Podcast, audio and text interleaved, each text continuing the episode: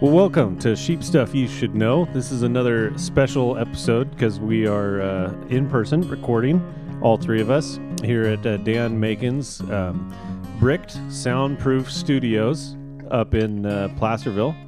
Um, so, welcome, Dan and Rosie. How are you guys today? Doing good, doing good. Nice to have you guys up in Auburn. And and just to give you a history on where we're recording from, this was a military hospital, and then it was a mental institution, and now it's the cooperative extension offices for Placer County. So, I think in terms of sanity level, it may have you know stepped down over the course of the years. it's a little smoky up here too today, huh? As we were driving, we kind of hit the smoke wall. Coming up. Welcome to the foothills in September. Yeah. Yes. Oh. Yes. We actually had some clear weather earlier in the week, but uh, it'll be like this till we get a real rain and snow, I think. Yeah, and that's going to be in like what, in a couple days? Yeah. Yeah. yeah. we can hope. We can hope. Well, cool. Well, cool. Well, this is a really cool building. I love the brick, and uh, it's nice to know that they've uh, they've changed businesses, but the clientele has remained the same. the entire- Exactly, the exactly. entire tenure. So that's fantastic. Um, well, today we wanted to get together in person and talk about kind of some stuff that's been in the news. Um, uh, kind of a it's California centric issue, but it's also applicable nationwide, I think, and um, it kind of centers around uh, custom processing, local farm to farm to fork movements, being able to raise products on your on your property and sell it in a cost effective manner, um, but then also maintain food safety.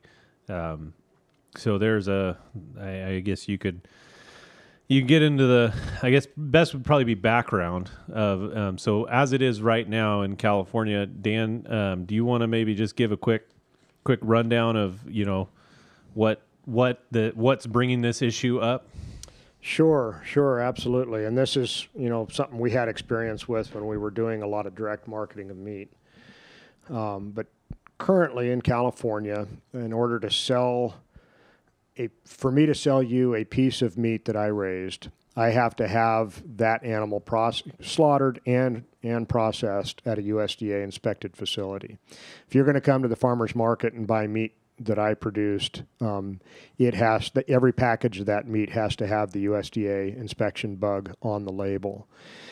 And in, in kind of to simplify at least my understanding of the history of that, it's it's kind of treated almost like a kidnapping. Um, there's an assumption that if you're selling meat, it's going to travel across state lines, and so you have to have federal inspection in order to be able to sell that piece of meat. There's been some change in that recently, um, particularly with cattle. Um, there was a uh, some legislation passed a couple of years ago that allows um, for on ranch harvest of cattle. That's where the beef is going to be sold in its entirety to somebody else. Um, it wouldn't allow that to be sold at the farmer's market, but you could I could buy a, a steer from you and, and have it harvested at your place. There's also for a long time been an exemption for poultry. Up to 20,000 birds a year can be processed without USDA inspection as long as it's the family doing the processing and as long as all those birds are going to the end user. So that would be at a farmer's market. They could be sold retail as long as they're they're going to the end user. So that that's kind of the the brief background of all of this. Um, you know, it, it um, when we started doing meat at farmers markets, it cost me fifty dollars a head to get harvest and cut and wrap done. Um, and I think that's the other piece of that that that the economics um, folks have started to realize a little bit now too. And it's it's a lot more expensive to get that work done, whether it's a custom processor or going through a USDA plant. and then just for anybody listening we did record an episode february 17th titled direct meat sales where we get into a lot of the details so um, we're going to probably kind of skim over a lot of that now and kind of get into this this uh, discussion that's happening and um, you know i'd encourage anybody to jump back and listen to that if they want to get a little more background on on um, kind of what it takes to take an animal and get it to market in today's regulatory climate. Especially if you have insomnia, I would recommend going back to that. It's it was a phenomenal ex- episode, just absolutely amazing. Um, I'm joking. Anyway, um, so um, there was a paper that was generated, and uh, Dr. Bush, you got that right there in front of you. Um, and that paper has kind of generated a, a bit of discussion on on the need to excuse me to look at reform no, the, the some of the words they're using is reform the meat chain supply in order to um, you know to to maintain that farm to fork attitude and i was just curious do you want to give a quick chat on what that paper is and what it entails and how it's kind of brought some of these issues up Yeah, I think this paper was looking, they did a number of roundtable focus group type of talks. They did some phone interviews to kind of first step identify what some of these challenges and opportunities might be in order to enhance the food system's resilience. And obviously, their focus is on local food systems. Um, but it's so it's kind of a it's almost like an informal needs assessment. Um, and there's you know from here next steps that would go. But they they definitely identify uh, quite a number of different areas. Um, that a lot of them were access to markets um, so these that's where this kind of whole conversation about p- food processors come in um, so So how do we, how do we as industry, how do how do we industry? We're not supposed to say the word industry according to convention, but uh, anyway, I have never been one for conventional wisdom. I see what you Uh, did there's there. a pun. Um, anyway, um, how do we how do we kind of I, don't know. What do you guys think about this issue? I mean, you, you want to just go ahead and put your cards on the table. I mean, how do how do we um, ensure a safe food supply, uh, maintain competition, don't punish uh, successful packers, but then also allow for opportunities for some small uh, meat processors to to start to grow. I mean, what do you guys what do you guys think? You know, I think I think with the proper systems in place, and I think it's it's good to point out that these state inspected plants, if they exist, also have to follow um, hazard analysis and critical control points plans. They have to have a HACCP plan in place um, if they're state inspected. Um, so I think I think opening that market up a little bit to me is positive. I think the economics have driven some of the large processors not to be able to do the kind of custom processing for direct marketers that they once did. And I think um, that has limited access to people my size and, and even a little bigger to be able to do direct marketing cost effectively. Um, that said, I think we need to be honest about the economics of direct marketing too we found when we were doing it, and I think we may have said this in our in our prior episode. I've come to the conclusion that if I can't raise a live lamb profitably, I shouldn't be spending more money to turn it into meat to try to make a profit. That I make my money on raising the animal. Now, I think we can talk about local food systems and how we get more of what's grown here sold here in, in Placer County, for example. Um, but we can't lie to ourselves about the economics of doing it either. It's not a hobby. Yeah, I, I don't know. So the just so I think we're clear on what we're all ta- so processors could be these custom exempt processing plants. They could be state inspected. Um, they can sell that product as long as the animal is slaughtered at a USDA inspected slaughter facility, whether that's a mobile slaughter or a brick and mortar, um, and that then that carcass can be transported to a state inspected processing plant. Um, so I think, yeah, just the we talk a lot about the regulatory environment and how challenging it is for small processors, and I'm I'm I can't even imagine. You know, I for small processors with a few employees, I'm sure there's a lot of hoops to jump through to be able to meet these even state inspection standards. I know there's a lot of plants that have um, or facilities, even small facilities that have closed because they were struggling even to meet state inspection standards. So I'm sure that regulatory environment is burdensome. Well, a lot of that's actually just like fees that are tied to inspection services or things like um, it's a different issue. But um, if you're going to shear sheep in California, you need to get a um, contractor's permit. In order to get a contractor's permit, you have to pay ten thousand dollars whether you shear one sheep, zero sheep, or a hundred thousand sheep. So your guys with a lot of sheep can justify it. A guy trying to shear a handful of sheep can't afford it. Yeah. So not And to say that they're they weren't meeting standards, they weren't able to afford. Yeah, you're- to you know, yeah, as being able to volume as can meet the volume decreases, your percent cost of these regulatory fees goes up to the point where you don't have a profit margin. Mm-hmm. Yeah. Yeah. Sorry, I derailed you That's there. okay. no, and I don't know. I think there's a lot of value in having this kind of resiliency. I mean, we sh- we saw the incredible vulnerability that we had in the industry with COVID, and you know, a- and not even only related to COVID, but other businesses shutting down, and you know, having one company slaughter lambs is a bit scary.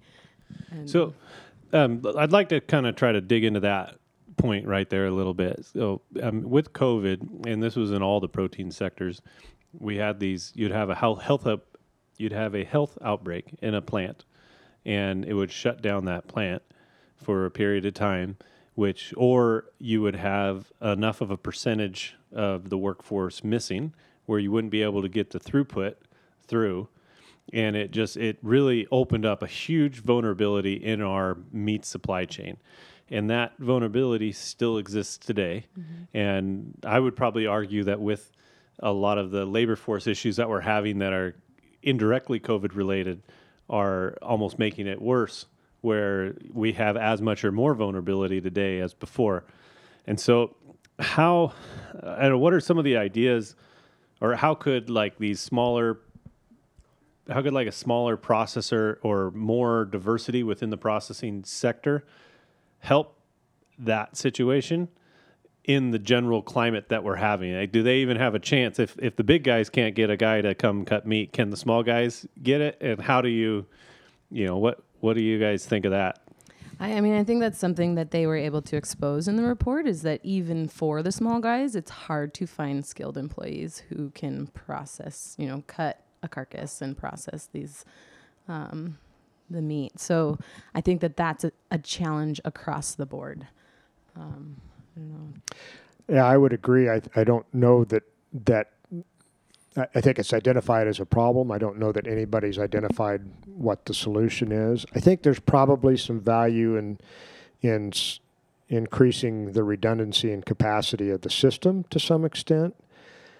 That said, um, I think finding people that can do the work is a tremendous challenge. I think the other challenge for a lot of these small regional plants um, we actually here in, in the foothills had done a um, kind of a feasibility study on putting a plant somewhere up here. And one of the big holes that I'm not sure anybody's been able to figure out here is the seasonality. You know, are you going to be able to keep a crew on if they're only working six to eight months out of the year, maintain their skill level and their competency, and say, we'll call you next April when the spring run starts again? and and that's an issue for any grass based production system. I mean, we're we're in a seasonal area and we're going to have seasonal grasses and those seasonal grasses only produce when they're viable. And so the smaller the place, the harder the more seasonal it's going to be, right? Absolutely, absolutely. Um, gosh, you made me think of something else that came up in here, and then you got me excited about the seasonality um, and the grass fed deal. Um, We just try to keep you off track all the Oh, time. um, so skilled, like skilled labor, like what is that a lack of training? Is that a lack of um, high paying jobs with that butchery type skill? You- What what exactly you know, what what is the skill that is lacking, and how can that be improved? Is it is it a wage issue? Is it a Is it a trade apprenticeship issue? You know what? Where, where do you guys think that sits? Yes, it's all of those. no, that's a really good question. I think I think to some extent it is kind of a training in trades issue. I think I think it's broadly part of a larger trend away from the trades um, that I think has lots of ramifications for us as a society and for ag in particular. Um, I think it's partly a wage issue, and I think we come back to economics in that regard, and, and I think in a little bit we'll probably get into this idea of what what protein costs and what it should cost and what people are willing to pay. Um, I think the other piece of that for some of these small regional plant ideas is just the logistics. It's going to take somebody in there who's just getting business and managing the flow through the plant. And that's not a skill that very many people have when it comes right down to it. Yeah, I think the report identifies a few formal training programs, but they're in colleges. And I think if you're coming out with college debt, probably going into meat processing isn't one, going to be necessarily their first job that they're going to apply for necessarily. I think it's a really great skill, but it goes back to that trade apprenticeship type of system that we've kind of, it has just totally faded out of our society. But like that apprenticeship type system, that would only work if you had small butchers that would take in basically, Yeah. um, you know, out of high school students and Yeah. teach them a trade through that, and then that would open up an opportunity somewhere else. But you'd need to have these small butchery places in order to actually be able to do that. And I don't know, there's only a handful of those around. I, I was curious, do you know any good small butcher shops that, that you know you, you mentioned that the logistics and the type of personality do, do you have any that are really kind of shining examples of that kind of person I just had two microphones shoved in my face. I didn't know what to do. you were so excited to talk I could, we could all see it on your face There are some small examples of that. Um, you know, I think here in the foothills, we've got a, a handful of um, of really good kind of custom exempt meat shops that'll do they'll they'll do everything from my lambs to um, processing game to buying boxed primals um, from larger processors and, and kind of custom marketing that. Um, kind of the, the best example here in Placer County for me, and this is not meant to say anybody else is bad, but I've I've worked with Roseville Meats for a lot of years, and they do a tremendous job. And in fact, interesting kind of COVID um, impact that they had. Last time I took lambs in there, um, their chief meat cutter told me that the day after the COVID shutdown happened in March of 22, they were totally out of product. There was such a rush on their business that they couldn't source enough product to keep inventory. Um, but they've got, you know, they've the guys that have worked there that I've known for 15 years were there when I got there, and, and they're probably nearing retirement age. There's a handful of, of young people working in there now, but there's no real formal apprenticeship program. Um, Manus Meats down in Yolo County would be another good example of kind of a smaller plant that's doing some USDA inspected work. Um, I don't know their business model much, but they've been around for probably 12, 15 years as well, and, and that may be an example to look at too. It seems like those places too. I mean, you mentioned with the COVID effect, but it seems like those places are pretty booked out and pretty busy. So it seems like there's not a lack of demand, but it's a lack of margin. Or I mean, what what's the That's a good question. You know, um, so anecdotally, we had some lambs harvested in the spring, and I called three different shops here to find out who could take them, and only Roseville Meat had the capacity, cooler capacity. So I think part of it's cooler capacity, part of it's just the amount of demand that went up in during COVID. I think. Um, I think the margins for a business like that are good when they're selling product. And that's that may be the key issue here, But a lot of them are selling custom work, not just product. but their margins on the product. Selling a service is not as profitable as marking up a product, I think. And I think that's been the issue. We've we've tried meat processing has been kind of this model of buying the raw material, using the labor to convert it to an end product. And what we're talking about in this paper is a service model.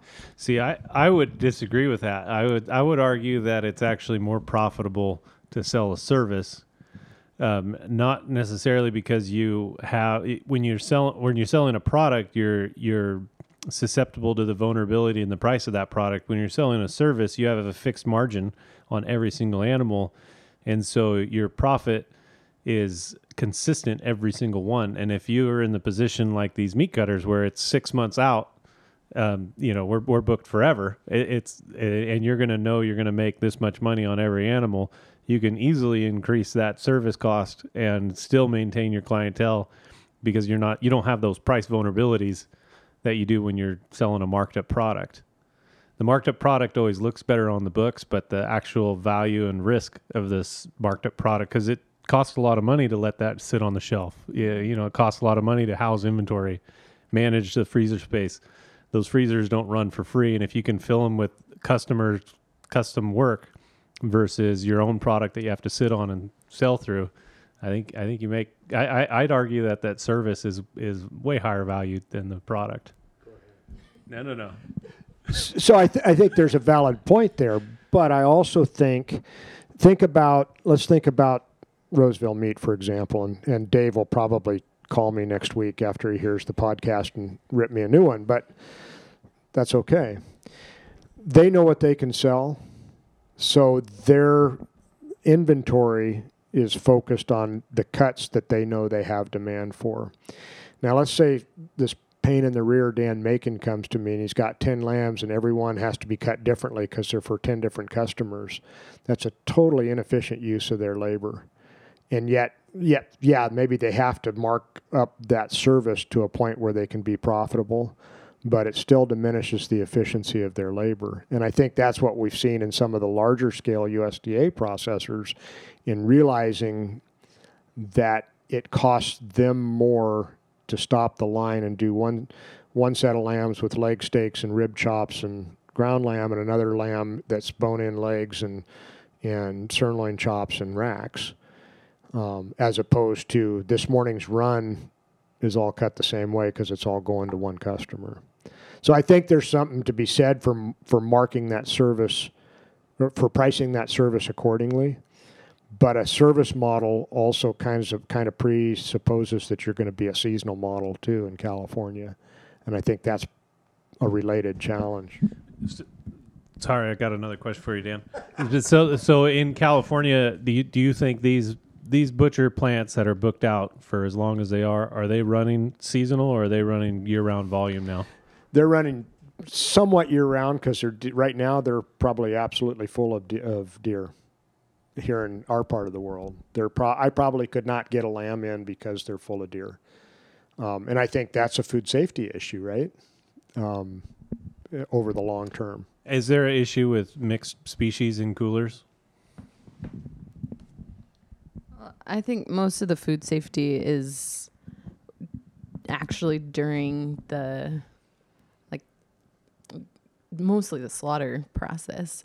Um, get removing the guts and, and all that and the hide. Those are where most of your contamination comes from. So actually having them mixed in the cooler. I mean, but so there's when no. You're bra- but if you're breaking them or if you're killing them initially mixed species in the same plant, that's a different regulatory hoops you have to jump through because you have to jump through one for every species, right? Right.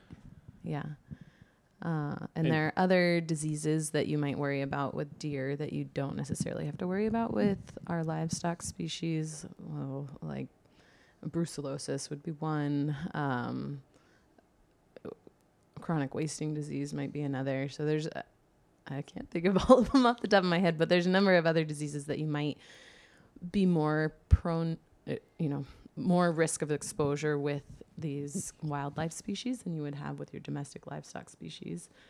Um, I think the quality of the harvest process yeah. is pretty all over the board with game species too, oh, and yeah. the fact that they're field dressed as opposed to, you know, in a plant, I think there's some potential. And I know that's something that the the little mom and pop meat shops that do game pay a lot of attention to. They're they're going to segregate their game carcasses from their amenable species carcasses.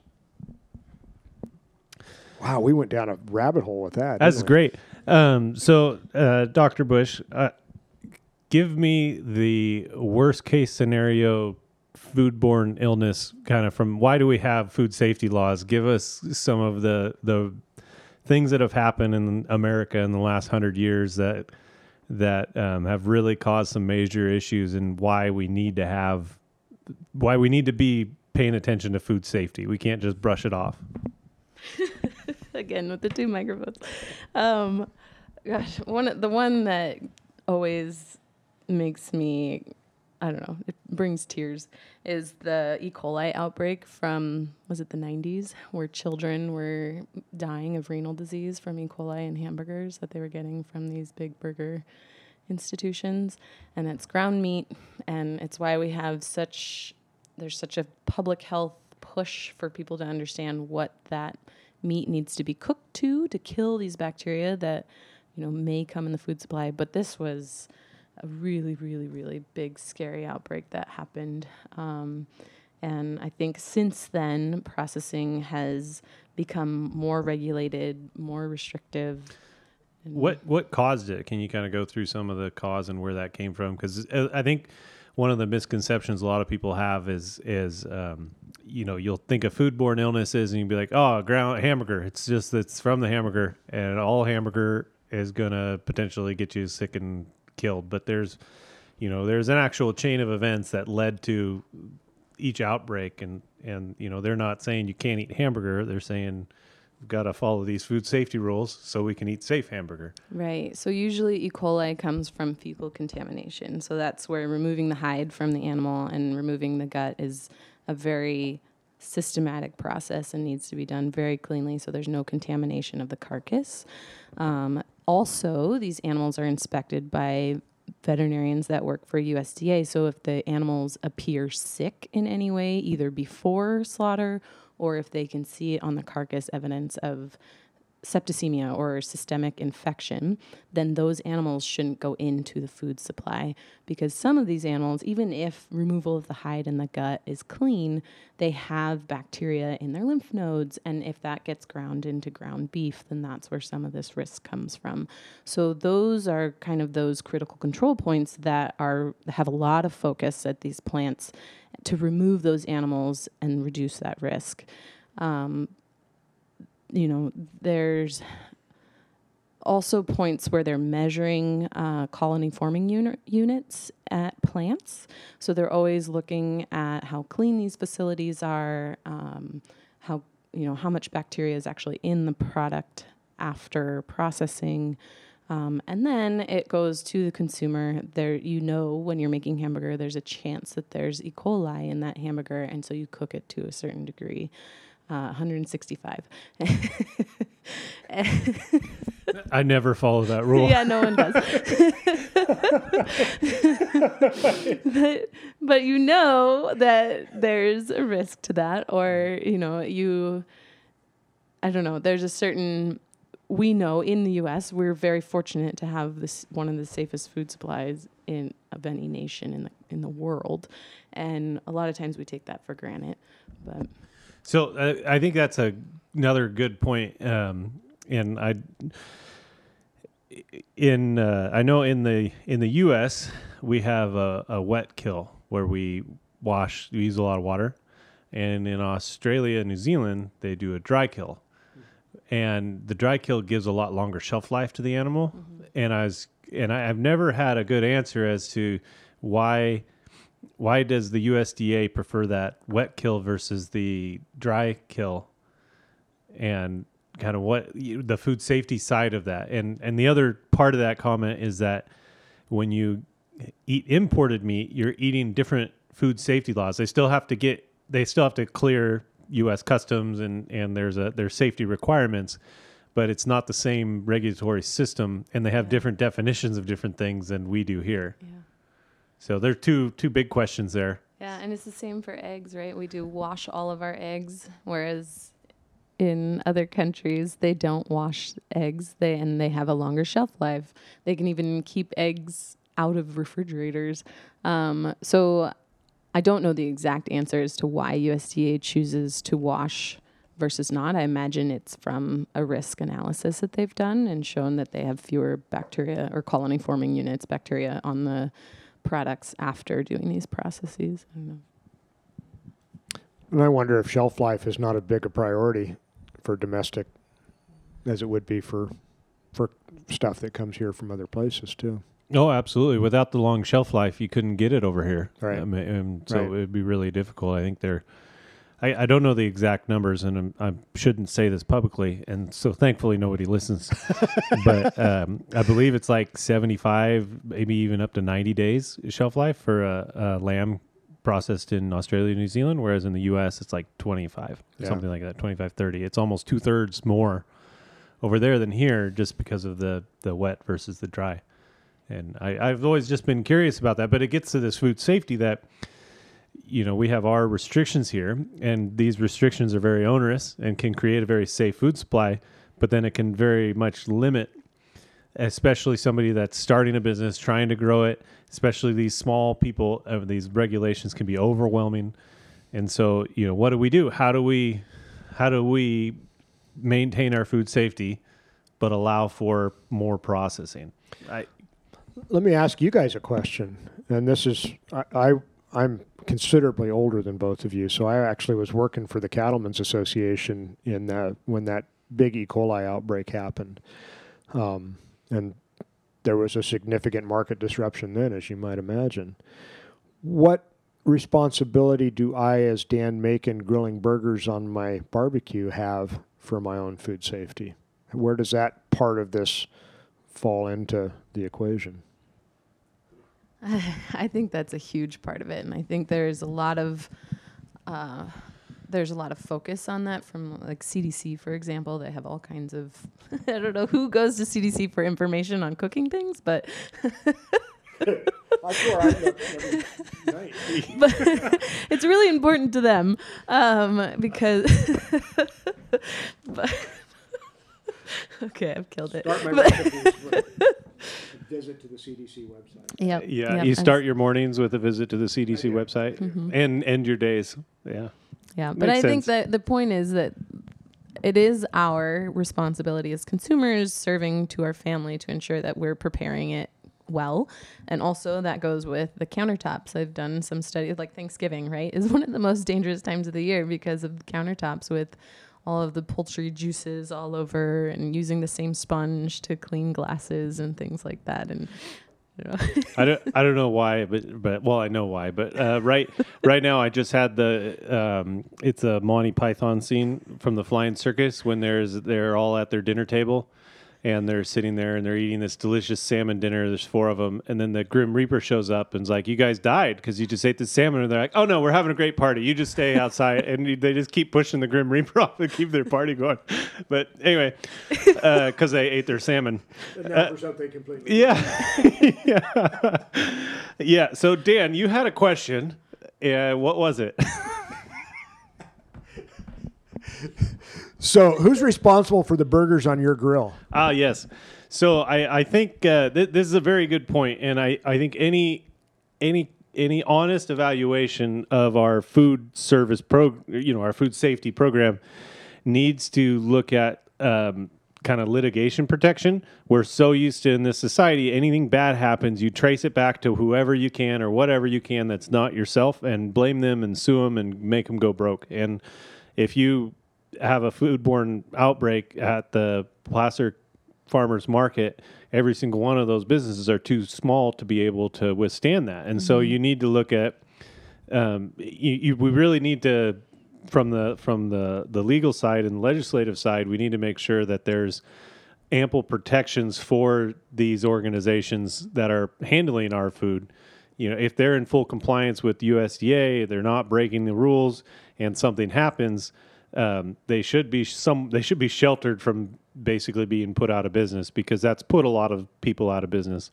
um, and so that's I think really important. And then I also think that there's a huge responsibility in the in this actually might be a fun segue, but I think there's a huge responsibility in the retail and marketing end of our products to actually um, also combine that with some kind of education for consumers because so often um, they base their marketing off of um, polls, uh, asking people what they want, and then tailoring their markets to be what they want, and then they end up perpetuating these products that either aren't sustainable or it's working in the gray area of marketing, or it's um, you know it's just flat out against um, you know, or it's a dangerous product. You know, not not that all food that's not processed is dangerous. It's just it can. You got to know the risk. You got to know how to handle it. You need to know. You need to wash your leafy greens. You need to cook your meats appropriately. You need to. pasteurize milk. Uh oh, there, there we go. This is half the listeners just turned off the radio there, Rosie. Um, Her email address is. yeah, and you can follow her at UCCEX. no, but um, but but it's true. Like, so I I mean I'm I'm a big believer that if you want to drink raw milk is a good example. If you want to drink raw milk, go ahead and drink raw milk, but know the risks that are tied to drinking raw milk. Don't think that you're doing it with no risk. And if you know where it's coming from, you go and you see how it's being taken out, and you're you you know it's clean. You see the health of the animals, and you're you're astute enough to know all of these things about the nature of that product. You know, go for it. There shouldn't be a problem with that. But to you know to basically put raw milk you know out there you know in in uh, and not know the whole history of that there's a huge risk the more that's exposed when it's done on a small scale it's there's not a lot of risk but when you as it amps up and you get further and further away from where that cow is and that shelf life extends and all of these potential risks extend you can really run into some major health problems so when I was pregnant with one of my, I don't remember which child it was, but I was walking through the grocery store and they were giving out samples of grass milk from grass-fed cows. I was like, oh, that's interesting. I'll try to taste the, see if I can taste the difference. Then it happened to be raw milk, and I was very visibly pregnant, and this, you know, supplier, whoever will you know gave me didn't inform me of the risks or anything and i didn't know until after the fact that it was raw milk. I was pretty livid after that.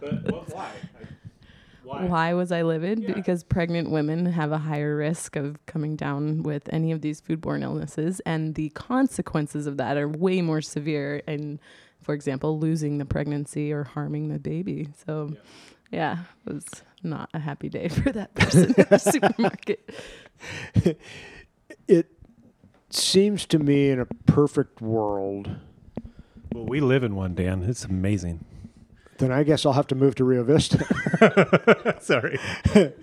Um, that that all there's kind of three legs to that stool and when it comes to to meat which is kind of what we're talking about i think.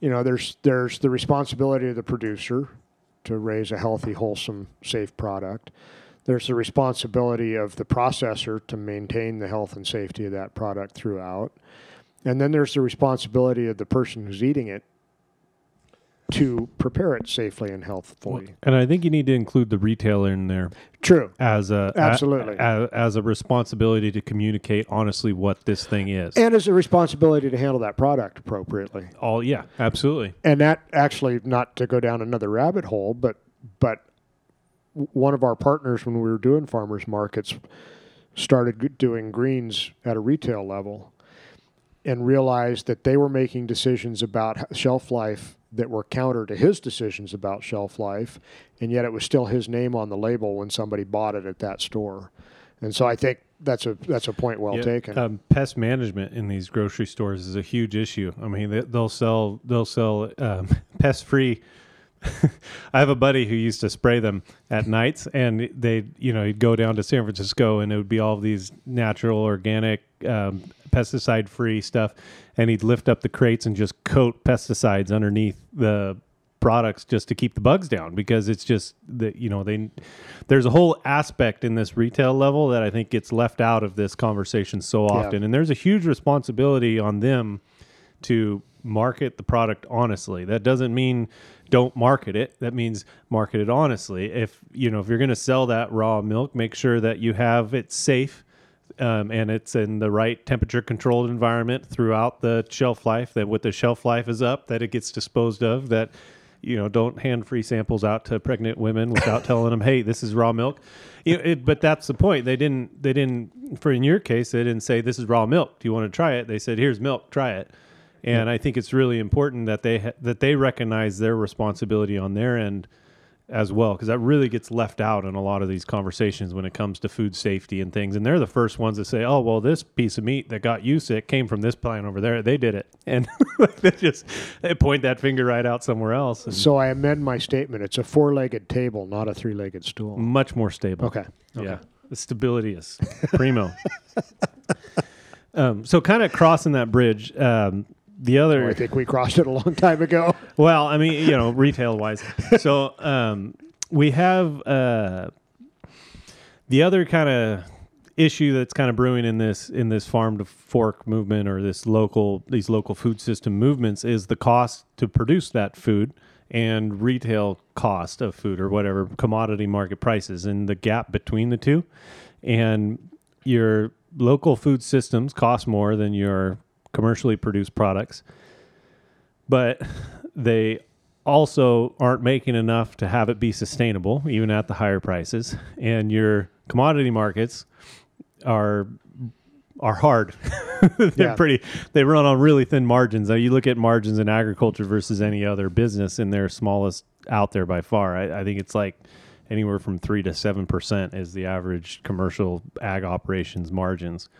And so there's a really big issue. And um, our friend uh, James Rebanks talked about it in his book. Um, you gave us an article from The Guardian about, um, you know, sustainability and, and this price discovery um, or the price discovery in ag products. And I was just curious what, you know, how does this relate to these local, more local processing, more all of these kind of things? I'm going to use the uh, the time tested extension response to that. Um, it depends.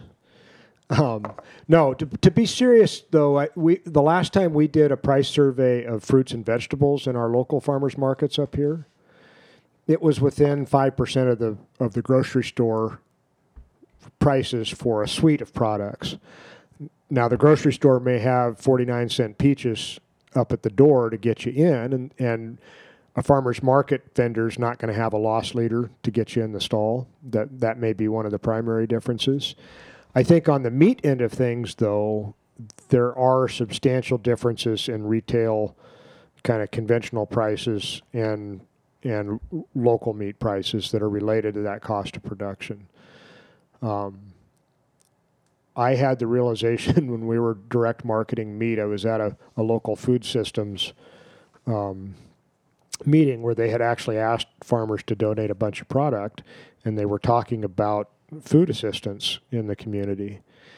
And I stood up at one point after hearing all these very well meaning people talking about food systems and said, you know, the income that I made off of trying to ranch full time this last year qualifies me for food stamps.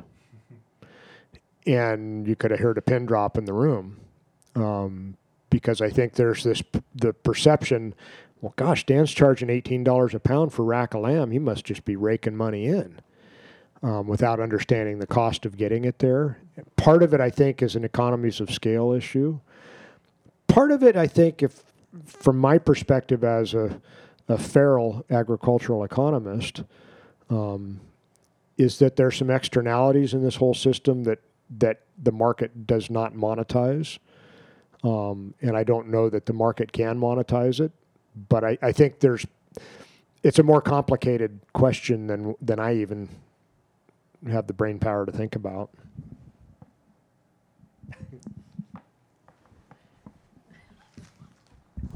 Multiple mic juggling here.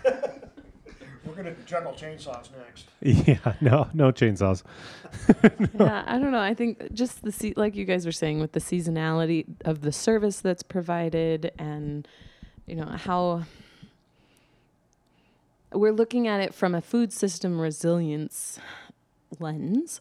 So if I just don't I don't know, it's challenging because those small plants were so overwhelmed or just they they couldn't handle the capacity that occurred after these larger plants shut down. So is the goal to have more of these to be able to handle that capacity or is the goal to you know I just it's it's well, and I think for the sheep industry, we have too much capacity and not enough sheep, and we're yes, it, we're we're really really testing our stability in our industry. I mean, mm-hmm. it's just it's it's never been so good for the sheep person, but it's never been so unstable, yeah, ever. And it's just it's it's really scary because we have you have a lot of capacity in the sheep industry nationwide. It's not California, nationwide, and that's created you know that in combination of other factors has created a really unstable environment that risks everything. Yeah. So this report identifies it being challenged, or folks who contributed to this report identified challenges making it to market because they're small shareholders or they have, you know, they don't have the numbers. So then the report suggests collaborative opportunities and they give some examples of some companies that have done that. So what where and but also certain articles have kind of vilified centralized food systems. So what's where's the gap? What's the difference between collaborative opportunities and centralized processing? So collaborative opportunities have to pay me more for not doing anything different is my definition. and I think that's one of the challenges in the meat business, right? You, I, I think, at least speaking from my experience, a lot of people think they can get a dime or a quarter more a pound just if there are more buyers in the marketplace. But I don't want to have to do anything different for that additional dime or additional quarter. Just it, it'll magically appear. I think there was something else I was going to say that was brilliant, and it'll come back to me. Yeah, no, I but I think you're right about that.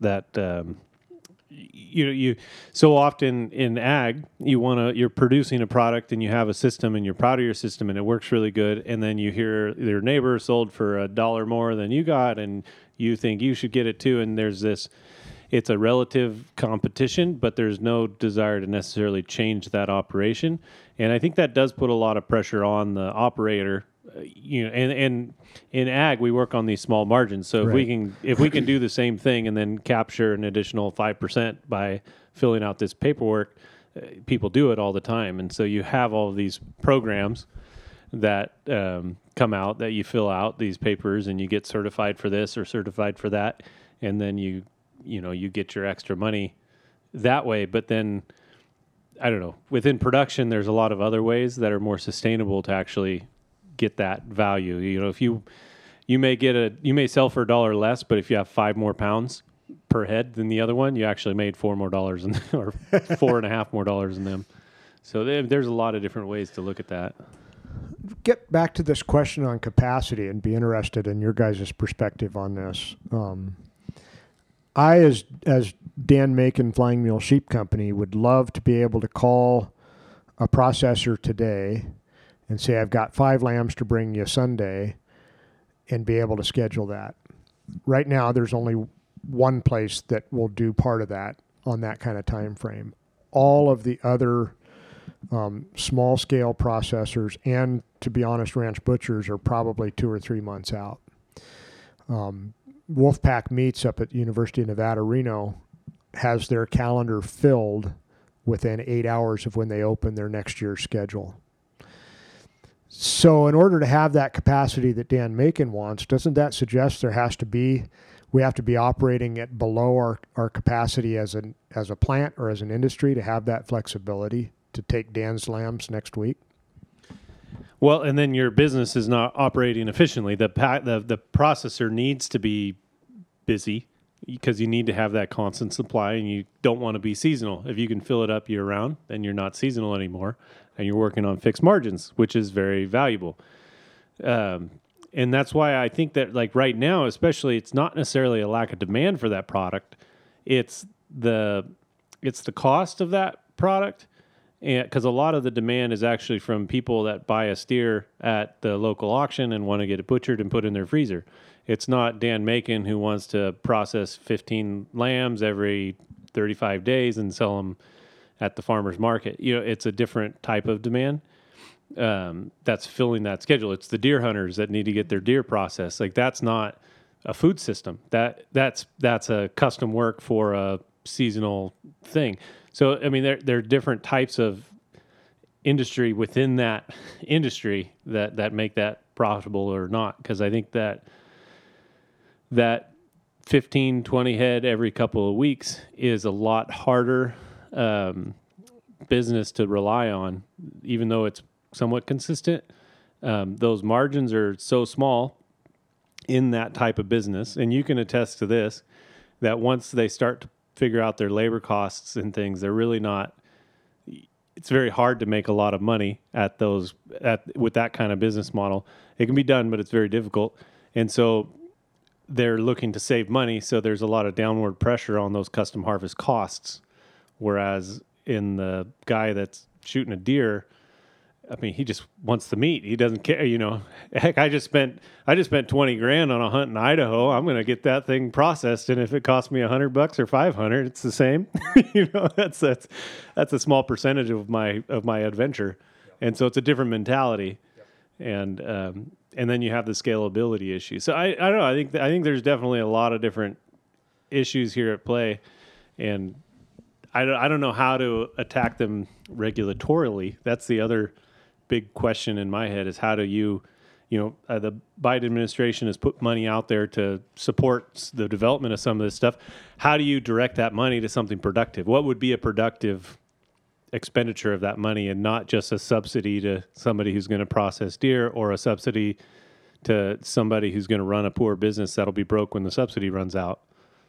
Yeah, and I think you've brought up a fair point too that I don't know, competition in an industry is important, but also should we be subsidizing a certain processor over one that's always paid their fees and followed the rules? And so you know I don't know, maybe that's what this funding is going towards is those that are maybe new businesses, smaller businesses to help them with those fees if they're able to make um, inspection you know demands and all of those, but just with the fees that are holding them back. Would it be better to to, would it be better to take that money and have it pay for the inspection fees for all processing, all processors across the board? Yeah, that's where I'm gonna like. I don't know why it would be preferentially to one type of processor over another. If we're looking at food systems, yeah. they're all important. We need our large processors yeah. for efficiency and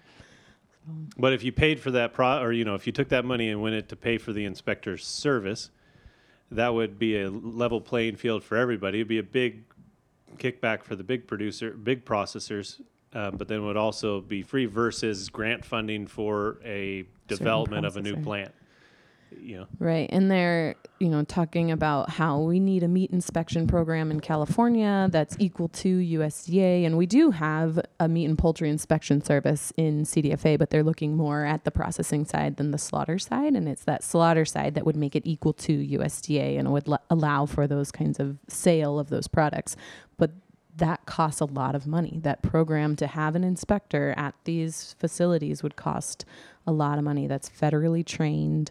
And so maybe that's where that funding should go to if we're looking for more of a, I don't know, equal, more opportunities for retail. I think that's a that's a really complicated question. I think I haven't thought this through entirely yet, but I think um, some sort of tiered system that acknowledges the importance of food safety, but also acknowledges the value of a more localized supply chain where it makes sense um, could be valuable. I think um, I think there is a bit of an unlevel playing field between the very, very, very, very large operations processors and and especially the, especially the foreign owned processors and like yeah. beef and I think there's some major yeah you you don't necessarily want to subsidize those no. companies. No. That said, I think I think you make a good point about um, lamb production and and Um, trying to think of another word besides sheep industry. Can't come up with it. Um, but I think I think we are in a precarious position as an industry. Just Conglomerate. conglomerate. That's what we are. That's what. That's it. The sheep conglomerate. That's it. the, sheep- United States conglomerate of sheep. The, the sheep syndicate. We're more of a syndicate. Yes. Yes. Yes. I think we've just solved the problem. We we've realized what we are. It's all marketing. That's It all. is, At the end of the day, just put it back to marketing, and that's it. Yeah, I, I think there is some some need to look at that um, as a kind of a it's complicated whole. Um, But I, I think it's important, and I, and I to me, I my grandpa always preaches, you know, get to the basics. And so on this issue, I keep trying to ask myself, like, what is that basic responsibility of our federal tax dollars or our state tax dollars? We pay taxes every year, and that money is supposed to go to things. And if they take that money and give it out to Joe, who has a great idea, but it's unproven, versus taking that and putting it towards something else. Like, what is the right responsibility of that money? And you know, is is it correct for the USDA to extract the money for the program from just the processors? You know, do the retailers need to share in that cost? Do, does it need to be subsidized by the nation as a whole that's consuming that safe food, that's benefiting from that safe food? Like, where exactly is that responsibility? And I think they also identify that there's regional, um, there needs to be regional buy-in. So there's a this, what's it called, the NIMBYs, not in my backyard syndrome, where, yeah, they're everyone loves this concept of a regional food system, but that means that there's a slaughterhouse and a processing plant in your county. So it's not just the food safety regulatory process that's the problem here. It's waste management. It's Yeah, water. it means you're going to have to have a rendering shop. You're going to have trucks going in and out. You're going to have some kind of s- livestock storage. right. You know, livestock like a feedlot or uh, hen houses or some kind of hog barns or something. You're going to have Right. livestock right there. And I mean, you go ahead and try to open up a feedlot and a slaughterhouse in San Jose. Right. Like you, that's not happening. Right. so Yeah. So I think it's there's a lot of that too. It has to also be a regional. There has to be buy-in and a commitment, and maybe even financial support at that level. yeah, I think part of that that NIMBYism gets down to the scale it takes to do this profitably. Profitably too. I mean, I think there's there is the perception that if you're direct marketing, you can do it. You can make a living on hundred ewes, um, and I, I'm not sure that's ever been the case, and I'm not sure it ever will be the case. Um, you know, there's some value in part-time operations like ours. Um, but we got to be realistic about scale too and that's i and part of me thinks we need to quit apologizing that it takes a fair bit of rangeland to run a cow or run a ewe i think that's a good thing actually 100 ewes at 130% lamb crop, retaining 20 ewe lambs to maintain your 100 head number at $500 a head, which is well over today's current market, is $55,000 gross a year. And that doesn't cover a single expense, that doesn't cover anything. And so you're talking about a net a net taxable income on an operation like that of maybe $5,000. Yeah, if you're lucky. Yeah, absolutely. Depending on how, yeah, if you don't pay yourself, then you can maybe get a little more tax paid. Yeah, Yeah. no, it, it's it's an it's a challenge, and um, and I think it's important though to recognize that there is value in scale. There is in and without the larger industry, the smaller scale really struggles, and the almost the more the larger the industry is, but then the more diversity within that size, the healthier it is for a smaller operator to be able to enter and exit easily when they want. Because it's important if you have somebody that's not concerned about a profit margin and they're the ones that are setting prices, that they're not going to be as good at setting prices. So if you have, um, you know, if, if you're just, if you're doing it as because you love it and you want to do it for fun, you don't have the same drive to capture the full value as somebody whose whole business, you know, and livelihood is based on that value capture. You really need both to work together to come up with that price discovery.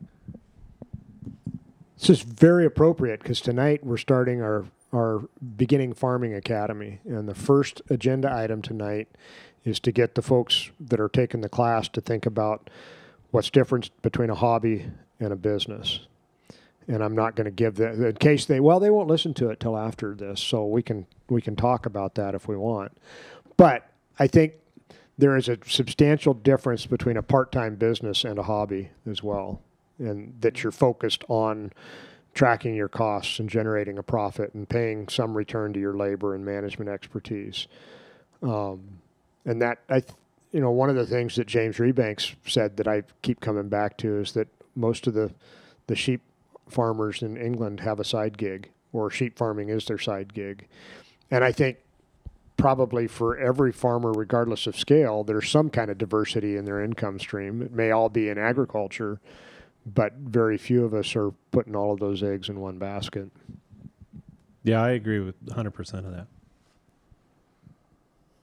Rosie does too. She's a little nervous. It's her first time podcasting. Um, sorry.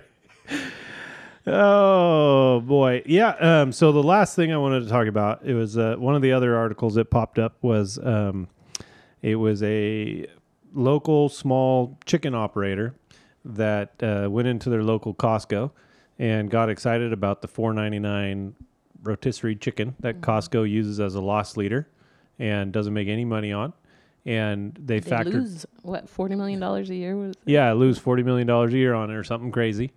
Um, and then they did their math on theirs, and just the purchase and processing of their chicken is five twenty five. Was their just that's the cost of buying the chick and and the processing. That doesn't include any labor feed, any of that stuff. And so that really kind of gets to that idea of, and and I think it I think it opens up the discussion on the responsibility of retail um, in honestly marketing the product because loss leaders have an incredible value. Um, lamb has always been a loss leader, or you know, has been considered a loss leader. When you look at the, you look at a shopping cart, and the shopper that puts lamb in their basket tends to have a couple bottles of wine and a couple other very high margin products. So you can lose money selling lamb while making so much more on these other products. So lamb is kind of this kind of thing, but then w- when you set that expectation for that consumer that this should always be this cheap, that does a lot of damage in the long run to your commodities, especially to anybody that's trying to compete with that because Costco has an agree. I mean, I don't know the details, but I'm sure Costco has an agreement with the chicken house where they're making a very small margin at high volume. I think there And was even conversation a couple years ago of owning their own vertically integrated poultry facility. For like Costco would own the birds from hatch to processing. Hatched to I don't know if that exists. I just know that that was. Yeah, but um, either way, I'm sure there's a I'm sure there's a contract out there because Costco's the largest retailer in the world, and they handle enough demand that if you can get ten cents per bird or five cents per bird, I mean that that's a lot of money, and um, you know they're going to probably do something like that. But anyway, one way or another, you set up a false economy and a false price discovery mm-hmm. because one, you have huge volume trading at this loss leader value, and those birds are not getting pushed to try to actually find a real value of what that chicken is mm-hmm. and then you're establishing in the mind of the consumer that I want my rotisserie chickens for four ninety nine because that's how they're that's what they're worth. They should always be four ninety nine. Mm-hmm. And you know, how do you how does the industry and how do we you know maintain that honest marketing? You know, and anyway, it, this is a big question, but it gets back to this: when you produce your local food, you have to pay a lot for it, and even the lot you're paying isn't necessarily covering what it is. About once a month when we were at the farmer's market, somebody would come and look at my price list and say, Well, I can get lamb cheaper than this at Costco. And generally my answer was, Yep, sure can. I think part of it comes also to that expectation that we have as a society. And, you know, everybody probably has looked at those graphs that show what percent of our disposable income we spend on food here compared to other countries. And we're consistently the lowest or in the five lowest. Um, and and I think that's a conscious decision on our part. And we, I mean, we also have these systems that allow for that. Like there are systems that do make a margin that are, you know, they're centralized. They're feeding animals in one location and slaughtering them not far from that. so, and then they're widely distributed throughout the country. And so we do have the way that these centralized systems are made allow for that kind of lower cost to proteins what this is talking about is local food, grass-fed systems that have a higher cost to that. So then then there has to be a market to that and that's where I that's where that disconnect is for me. So who's this person willing to pay this much more for a local product when they can just go to Costco and buy, you know, some imported meat that is because there's that grass-fed Australian lamb. yeah. And it, so it's it's like voting with your wallet. It's kind of making that it's it's the consumer who has to make that decision. And you know, I think a lot of times we tend to vilify these centralized food systems when they're really efficient and you know provide protein at an affordable cost for most families. Um, so I don't know. I'm very conflicted on, you know, should. Sh- I don't know if this article was saying it should cost less or if it should be. Yeah, well, I think it's just that there's. So for, for me, one of the biggest frustrations I have is when you have a a um, a marketing trend. So you have grass fed. Is that that's the best you can do for your health and for the environment and everything? And so then you have a few people that are able to produce it honestly and they start that trend and they market that grass-fed product. And then these retailers do this research and they say okay consumers want grass-fed products. So then they sit down and say how do we market and make our 100% of our product grass-fed? And then they come up with these certification programs. They look at the USDA definitions and at first they said, "Oh, well, it's it's an animal fed less than 90 days corn." So your JBS goes out and buys 1,100 pound steers, puts them on feed for 89 days, sells them as grass fed. In the lamb deal, you feed them for 65 days, you market them as grass fed. They're the they're they're they're uh, distorting the story to fit the marketing, creating a false and because they're able to to push so much volume into that through their marketing and certifications, whether they're in house or you know whatever whatever they're using, they end up flooding that market, and that premium shrinks very quickly, and you're no longer able to capture that value that it actually costs you to sell a grass-fed product. And I think you can look at that with almost all these marketing trends that that's what they pass. And so these it's almost it's almost like I think I feel like in ag we always blame the packer because they're the ones writing our checks. But there's this whole segment in retail and the marketing side of this retail industry and, and its proteins as a whole is is really where this price discovery is getting really smashed down because they want to buy it as cheap as possible because the consumer doesn't want to spend much money and they're fighting with the other retailers to make sure they have that customer base. And it's really hard the U producer gets really frustrated because he doesn't have a lot of market control often. This year they do. It's the first time in 30, 40 years. Well, that Packers, if you think about it, that Packers almost in the same situation when they're setting price with retailers. They don't have that same price control. They, you know, they, they'll they'll lose their they can lose their retail customer, but um, that there's so many other individual customers, and in America we're so affluent, and even though we spend less percent of our income, we spend way more dollars. Right. like just as a whole, we spend a ton of money on that stuff. I almost triple, I think, of any other country. Um, and so there is a lot of money and dollars out there that are being fought over, but it's so driven by this marketing, and it's almost a false. It's a marketing with a false price discovery behind it.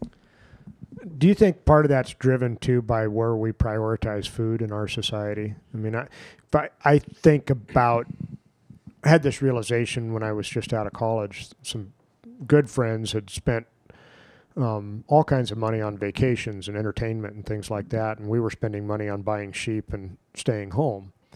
Um, not that one is better than the other, but but it's it's partly kind of what we prioritize as a society too. I think. Yeah, I, I would yes, I would say yes, I agree with that to a point um, I think we take for granted, or we don't realize our affluency. I guess is a way I would say it. We don't realize how affluent we really are and how much we take food for granted.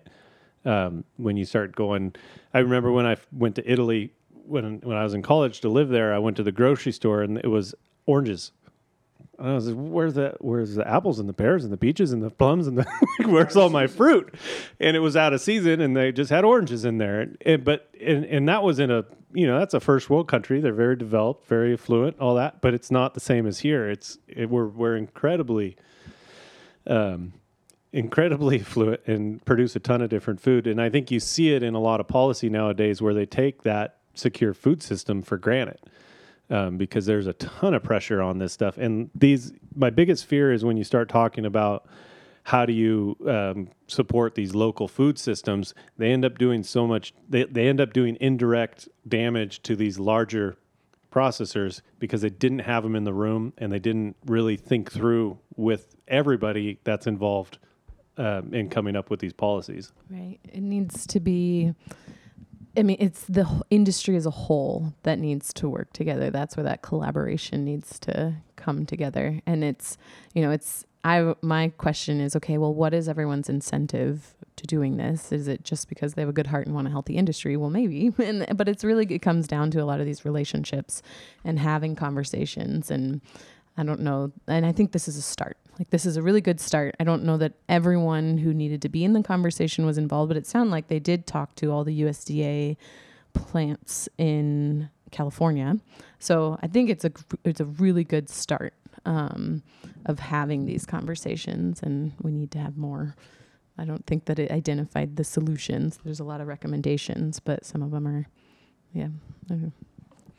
Yeah, and I think there definitely needs to be some um, indus- industry produ- production input into that too, and not just the small small scale producers that are demanding it, but also some larger scale ones that nec- might nes- not necessarily want to use it. You know, to really try to get as much input as you can, because it's a it's definitely an issue, definitely an issue where uh, it's amazing to me how with this COVID, how our whole food system is really running on a knife's edge right now. I don't think people really realize how vulnerable it is. I mean, it, it's it's one little hiccup away from not delivering, you know, not delivering your milk next week almost. I mean, it's really vulnerable, and not because we're not producing it. It's because of it's the whole supply chain issues. But um, yeah, I just I was really excited to see the conversation starting. Um, it's good to see um, that they're putting some money towards maybe doing something. Um, but it's all, awful easy for people to get that money and put it towards pet projects, and we see no difference, you know, 10 years from now. I think food system has to incorporate the whole system, right? And that's that's everybody from um, from the person wanting to put their own lambs in their own freezer to um, very large scale production. It's everything from from the seed stock person. If we're talking lamb as part of the food system, it's everything from seed stock to to um, to that end user that's buying lamb at Raley's or or wherever.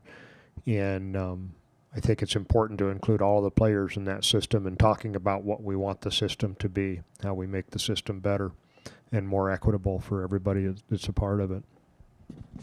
Yeah, and try to drive out that self-interested motivation, or at least account for it. Yeah. You know, yeah, definitely account for it, but um, but not discount the opinion of somebody. You know, if they do lobby a position that is to their benefit, can you know make sure you honestly consider it. Don't just blow it off because oh well that's going to help them. So we're not. You know, it's um, well, what if we subsidize all of the USDA inspection? Oh well, that's going to help Superior. Let's not consider it because it came from Superior. No, it needs to be considered and thought about. As long as we subsidize um, mule lambs that are raised and born and raised in the Sierra Nevada foothills, I'm you know everything else is just gravy after that. Yeah, I would definitely discount that one. I discount that one in favor of fine wools in Solano County. What do you mean we don't work together? yeah, exactly. I have no stake in this conversation. Yeah. yeah. Well, on that note, it's an hour 15 minutes, so we marathoned it again, and um, I appreciate the time, and I, I you know, I, we wanted to have this discussion to kind of use it as a as an example to kind of get people to start having these discussions. I- Springboard. Yeah, I mean, we don't have the answers. I, I think I don't think anybody has all the answers. Everybody kind of knows what might work in their area, and so it's more of a, mm-hmm. you know, start thinking about this, start talking to different people because there is, you know, the government is throwing money at this, and so if if you have an interest or a passion or an idea, now's the time to really Jump start in. getting involved um, and hopefully influence a little bit for the better. Because if I was up to planning it as king, it would not work for anybody but me. So it's important for it's important for everybody to get their their their foot in the door. So anyway, well, thank you guys. So this is uh, I'll take us out again because I'm I'm uh, I have the microphone in my hand. Um, but anyway, this is sheep stuff you should know, and thank you very much. And we will talk to all you guys later. Bye. Hasta luego.